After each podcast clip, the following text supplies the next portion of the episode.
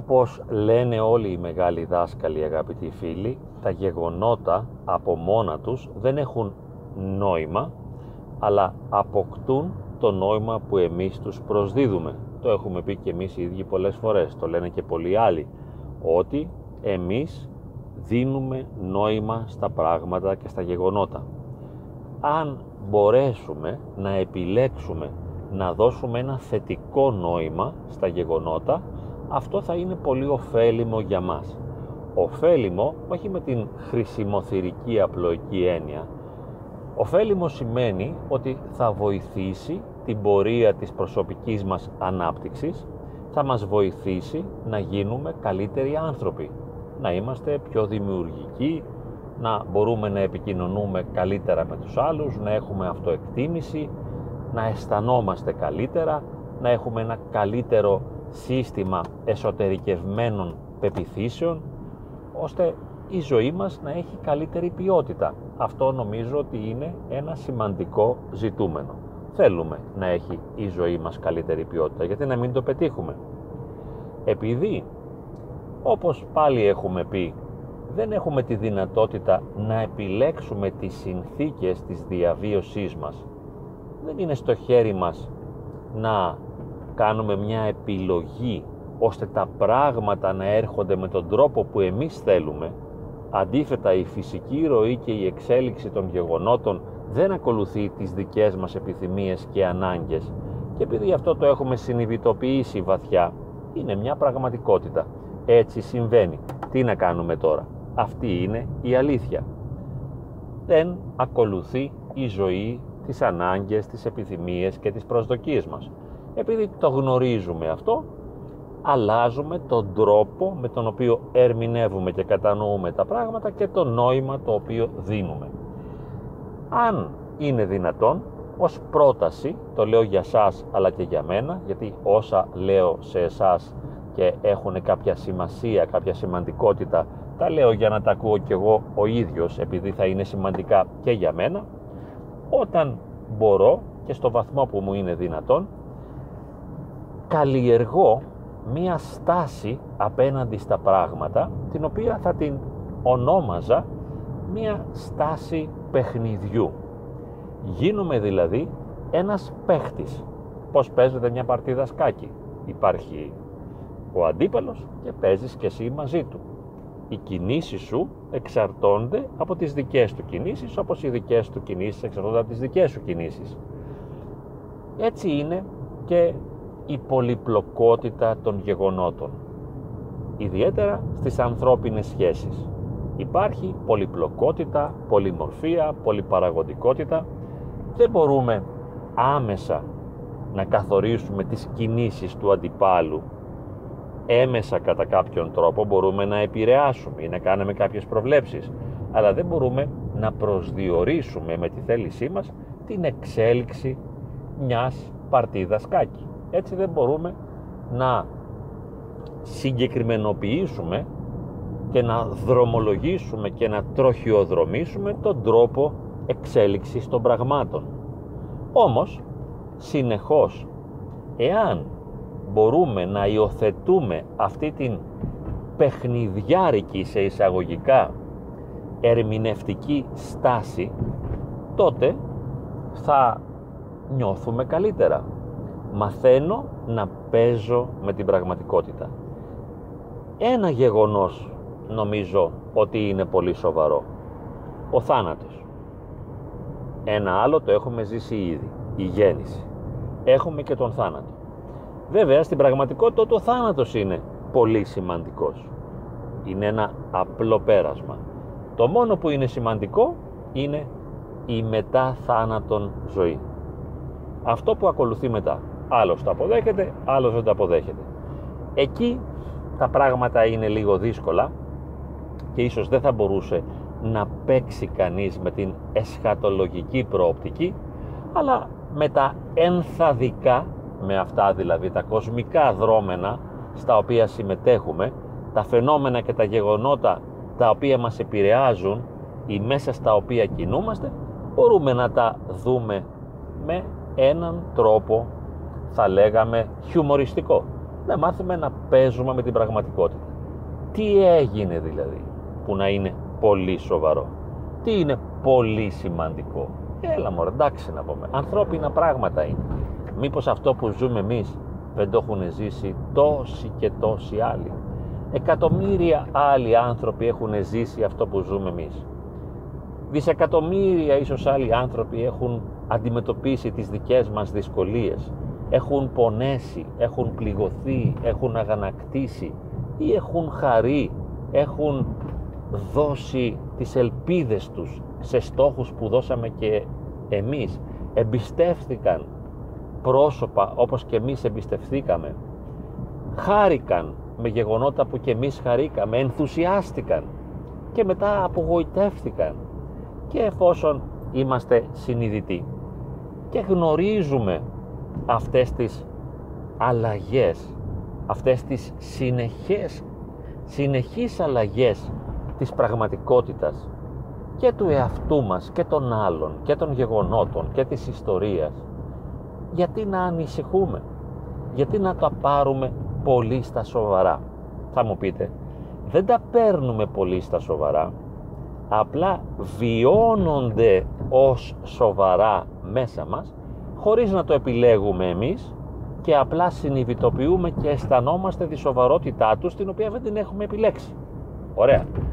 Αλλά επειδή είπαμε δεν μπορούμε να κάνουμε μια ουσιαστική δυναμική επιλογή προσδιορισμού των εξωτερικών φαινομένων και γεγονότων ας κάνουμε μια αλλαγή στον τρόπο ερμηνείας, αντίληψης και διαχείρισης της πραγματικότητας.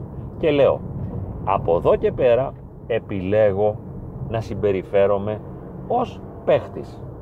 Παίζω. Όπως τα παιδιά παίζουν κουμπάρες, κλέφτες και αστυνόμοι, σχοινάκι, αγαλματάκια ακούνητα, αμήλυτα και αγέλαστα.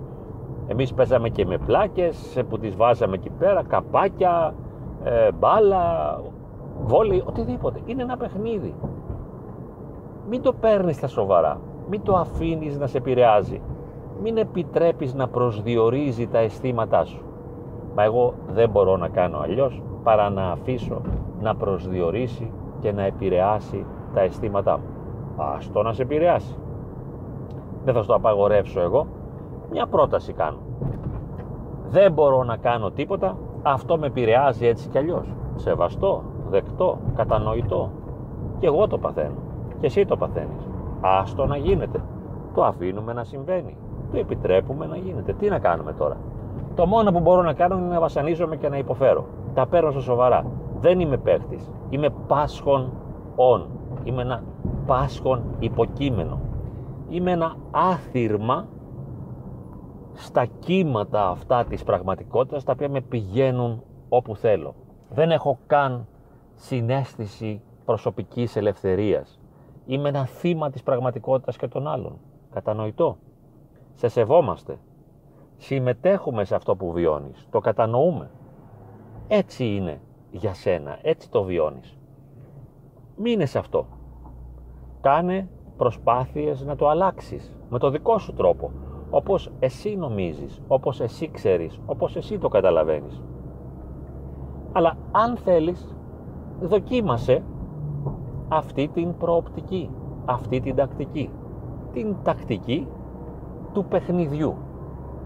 Αντί δηλαδή να είμαι θύμα της πραγματικότητας, εγώ γίνομαι ένας συμπέκτης, ένας συμπροταγωνιστής. Παίζω ένα ρόλο ως άνθρωπος, ως επαγγελματίας, ως σύζυγος, ως πατέρας, ως οτιδήποτε άλλο παίζω ρόλους.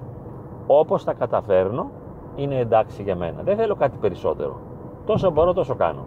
Μα υποφέρω. Υποφέρω. Ε, απέτυχα να είμαι παίχτης και έγινα πάσχονών. Ωραία. Έγινες πάσχον. Έπαθες. Φρίκαρα, στεναχωρέθηκα, απογοητεύτηκα. Δεν αντέχω άλλο. Πολύ κατανοητό. Κανένα πρόβλημα. That's life. Έτσι είναι η πραγματικότητά μας. Έτσι ζούμε. Α, τώρα δοκίμασα να είμαι παίχτης και μετά με ξαναπήρε από κάτω. Πάρα πολύ ωραία εμείς πάντοτε υποκλεινόμαστε απέναντι στη φυσική ροή της πραγματικότητας του εαυτού μας αλλά και των άλλων και της εξωτερικής πραγματικότητας. Δεν βιάζουμε τίποτα. Δεν ήρθαμε εδώ για να βιάσουμε την πραγματικότητα του εαυτού μας των άλλων και τη ζωή ώστε να γίνουμε παίχτες και να υποταχθούν όλοι στο δικό μας παιχνίδι και από εδώ και πέρα να περνάμε καλά και να γελάμε και να χαιρόμαστε. Όχι. Άστο.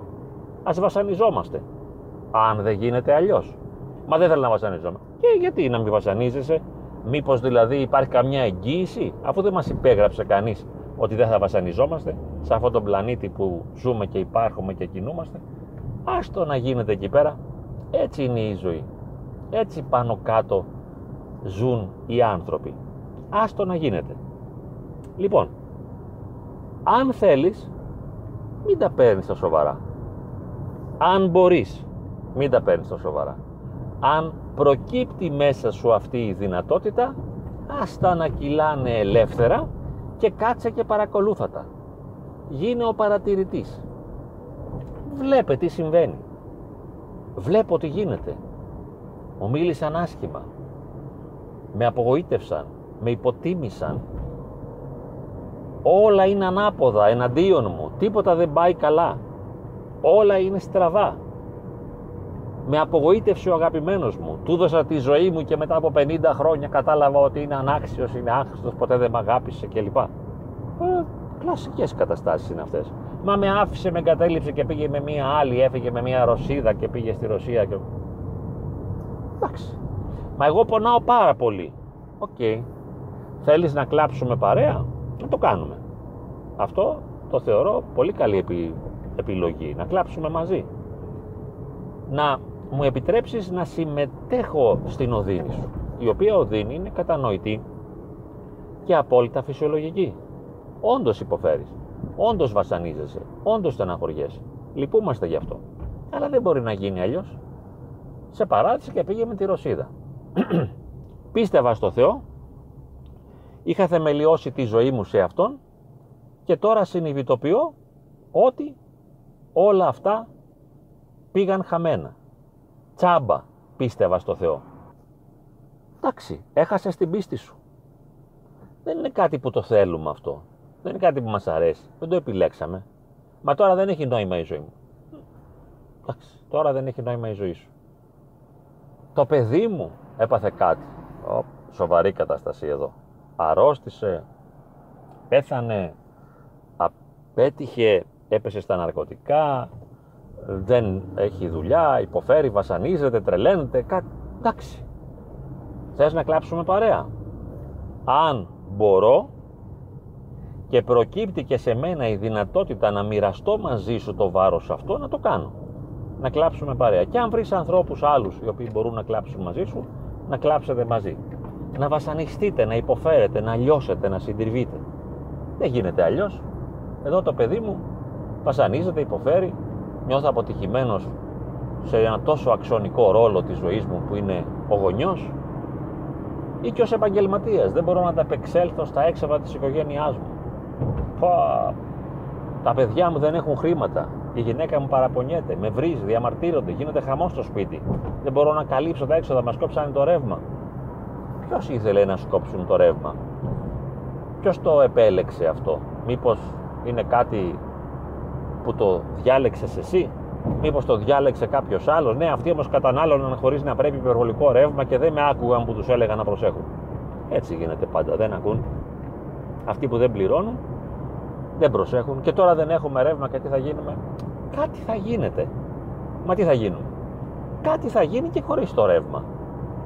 Θέλει να ανάψει κεράκια, θέλεις να ψωνίζεις το φαγητό σου, να βγάλεις από την πρίζα το ψυγείο και να ε, μην έχεις ψυγείο; Πηγαίνεις εκεί στο μπακάλι κοντά, ψωνίζεις, να το τρως. Δεν θέλω. Ούτε εγώ θέλω. Αλλά όπως είπαμε, δεν γίνεται αυτό που θες. Πάρ το χιουμοριστικά. Δεν θέλω. Εντάξει, μην το πάρεις. Αλλά άμα θέλεις, μπορείς και να γελάσεις με αυτό. Κοίτα πλάκα, ε. Ρε, εσύ δεν έχουμε ρεύμα. Μείναμε στο σκοτάδι. Ούτε λεφτά και κεράκια δεν έχουμε. Α βρούμε έναν τρόπο κάτι εκεί να ανάψουμε. Μπας και φωτίσει λίγο.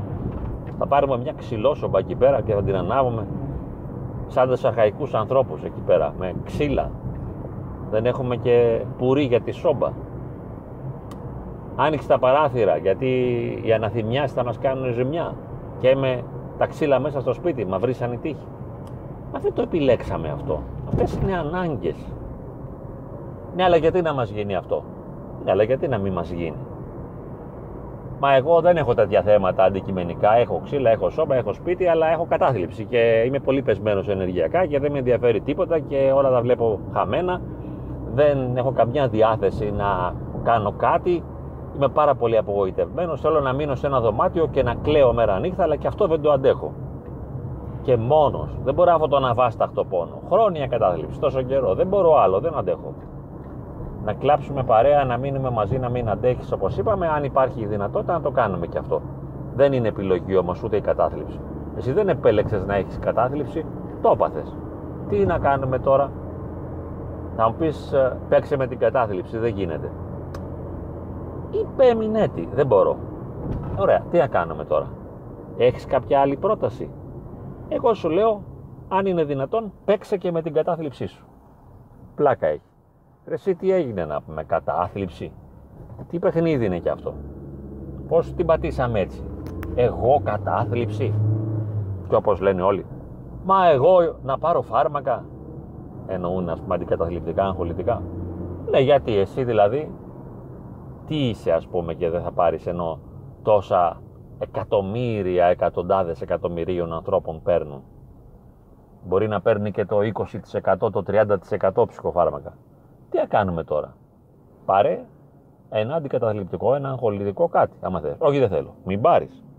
Αλλά μην εχμαλωτίζεσαι μέσα στην εμπειρία της κατάθλιψης. Όχι εχμαλωτίζομαι. Εχμαλωτήσου, αλλά να μια προοπτική. Παίξε μαζί σου. Σπάσε πλάκα με την κατάθλιψή σου. Παρακολούθησέ τη. Άστη να γίνεται. Μα εγώ έχω άγχος, διαταραχή πανικού και δεν με επιτρέπει να βγω από το σπίτι. Κάτσε μέσα και μετά δοκίμασε να βγεις. Ας τον πανικό να σε επισκεφθεί. Ας τον να λειτουργήσει μέσα σου. Να δούμε τι θα κάνει δηλαδή. Τι μπορεί να σου κάνει στην τελική. Μα με βασανίζει. Σε βασανίζει. Άστον εκεί να σε βασανίσει. Γιατί είναι πολύ πιθανό να βασανίζεσαι επειδή φοβάσαι ότι θα βασανιστείς. Περισσότερο από ότι βασανίζεσαι σκέτα από τα αγχώδη καταθλιπτικά αισθήματα ή τα αισθήματα του πανικού.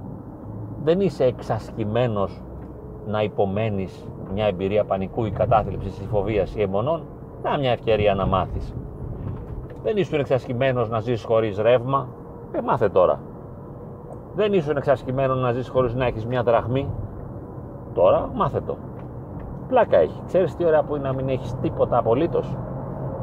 Αυτή η αίσθηση της ακτιμοσύνης. Το είδα και στον ύπνο μου, νομίζω εχθές είδα ένα όνειρο τέτοιο, όπου τα είχα χάσει όλα και ήμουνα σε ένα μέρος που υπήρχε πολλοί κόσμος και εγώ ήμουνα πολύ απέσια αντιμένος και τα μπατζάκια μου από τη μέση και κάτω ήταν εξεσχισμένα και είχα χώμα μέσα στα, στο παντελόνι μου ότι ήταν αυτό σε μια πιτζάμα που φορούσα και βγαίνανε κάτι σβόλοι χωμάτινοι από εκεί λερωμένοι ας πούμε και ήμουνα όλος λιγδιασμένος και κυκλοφορούσα ανάμεσα σε ένα πλήθος ανθρώπων και κάπου πραγματικά σε μια στιγμή μέσα στο όνειρο το χάρηκα κιόλας. Υπήρχε μια αίσθηση απόλυτης ελευθερίας μέσα σε αυτό. Γιατί όλοι κάπου έτρεχαν, κάπου πήγαιναν, κάτι επιδίωκαν. Προφανώς οι άνθρωποι είχαν στόχους, είχαν... και εγώ απλώς περιφερόμουν και για μια στιγμή βίωσα στο όνειρο μια εμπειρία βαθιάς ουσιαστικής ριζικής ελευθερίας. Be free. Τίποτα δεν με ένοιαζε τίποτα. Απλώς περιφερόμουν, χωρίς να έχω στόχο, χωρίς να πηγαίνω κάπου, χωρίς να έρχομαι από κάπου, ούτε είχα και προορισμό. Και βίωσα αυτή την ελευθερία. Είναι και αυτό μια μορφή παιχνιδιού με την πραγματικότητα.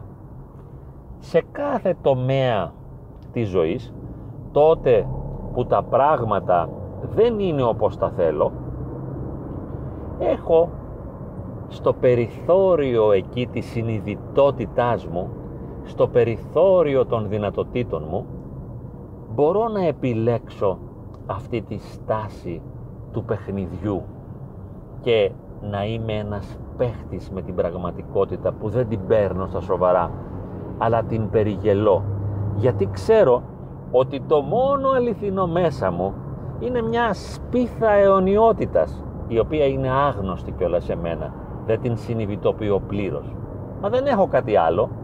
Έχω μια πνοή Θεού μέσα μου η οποία ενεργοποιεί και ζωντανεύει το σώμα και η οποία θα με συνοδεύει ακόμη και μετά το θάνατο. Και γι' αυτό είπα ότι το μόνο που μπορεί να υπερβεί τη σφαίρα του αστείου και να μας βάλει σε μια διάσταση τραγικού είναι αυτή η εσχατολογική προοπτική.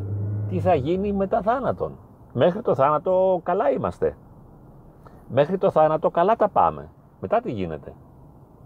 Μην μπλέξουμε σε καμιά έξω χωροχρονική κατάσταση συνειδητότητας όπου εκεί θα υπάρχει μόνο οδύνη χωρίς καμιά άλλη προοπτική. Να έχουμε εγκλωβιστεί δηλαδή σε μια κατάσταση τέτοια όπου δεν υπάρχει δυνατότητα διαφυγής και δεν μπορούμε και να παίξουμε. Εκεί είναι πολύ μεγάλη οδύνη και δεν μπορείς να παίξεις. Πριν όμως δεν έχεις να χάσεις κάτι. Διότι στην τελική δεν έχεις και τίποτα. Δηλαδή να τι είναι δικό σου ας πούμε. Πες μας με δικό σου. Τι έχεις πραγματικά; Τι είναι αυτό που έχεις και δεν μπορείς να το χάσεις; Τίποτα. Όλα μπορούν να χαθούν. Οπότε λες, ρε εσύ τι κάνουμε εδώ πέρα ας πούμε. Και εγώ τώρα είμαι κολλημένος εδώ στην κίνηση. Πλάκα έχει. Γιατί να θέλω να φτάσω κάπου; Άστο να χαθεί. Και να τους στήσω και αυτούς που με περιμένουν. Μα το θέλεις; Όχι. Άστο όμως να γίνει. Θα παίξω με την κίνηση, με το κόλλημα, με την κυκλοφορία, με τον εαυτό μου, με τα αισθήματά μου, με τους άλλους. Αυτό δεν σημαίνει ότι θα πάω να με συντρίψω με την έννοια δηλαδή να με εξαρθρώσω, να με διαλύσω, να με καταστρέψω ούτε να επηρεάσω αρνητικά τους άλλους. Όταν λέμε παίζω δεν εννοώ τους γράφω στα παλιά μου τα παπούτσια όλους και κάνω ό,τι γουστάρω. Εννοούμε ότι απελευθερώνομαι από την εγκόσμια μέρημνα, από την εκοσμικευμένη μέρημνα, από αυτή την ανάγκη να προσδιοριστούν τα πράγματα για να γίνουν όπως θα ήθελα εγώ, ώστε να νιώσω επιτέλους καλά. δεν υπάρχει καλά και καλά να νιώσεις μετά θα νιώσεις κακά πάλι. Αφού το καλά και το κακά συνεχώς το ένα διαδέχεται το άλλο. Τι περιμένεις να συμβεί, να έρθει η λύτρωση σε αυτόν τον κόσμο, σε αυτό το σύμπαν; Δεν πρόκειται. Αφήνουμε λοιπόν τα πράγματα να κυλάνε ελεύθερα. Ολοκληρώνουμε τη συζήτησή μας γιατί βλέπω ότι έχουμε μόνο ένα λεπτό στο χρόνο της βιντεοσκόπησης τόσο μας δίνει το κινητό και γινόμαστε ολόκληρη ελευθερία. Γινόμαστε χαρούμενη ελευθερία που δεν επιδιώκουμε τίποτα. Δεν ζητάμε τίποτα, δεν προσδοκάμε τίποτα και αφήνουμε να πονάμε. Επιτρέπουμε να γίνεται μέσα μας, έξω μας και γύρω μας ό,τι γίνεται και αντί να συμπάσχουμε με μια τραγικότητα γινόμαστε χαρούμενοι παρατηρητές των δρόμενων της ζωής. Γέννητο. Ας το δοκιμάσουμε και μακάρι να το πετύχουμε.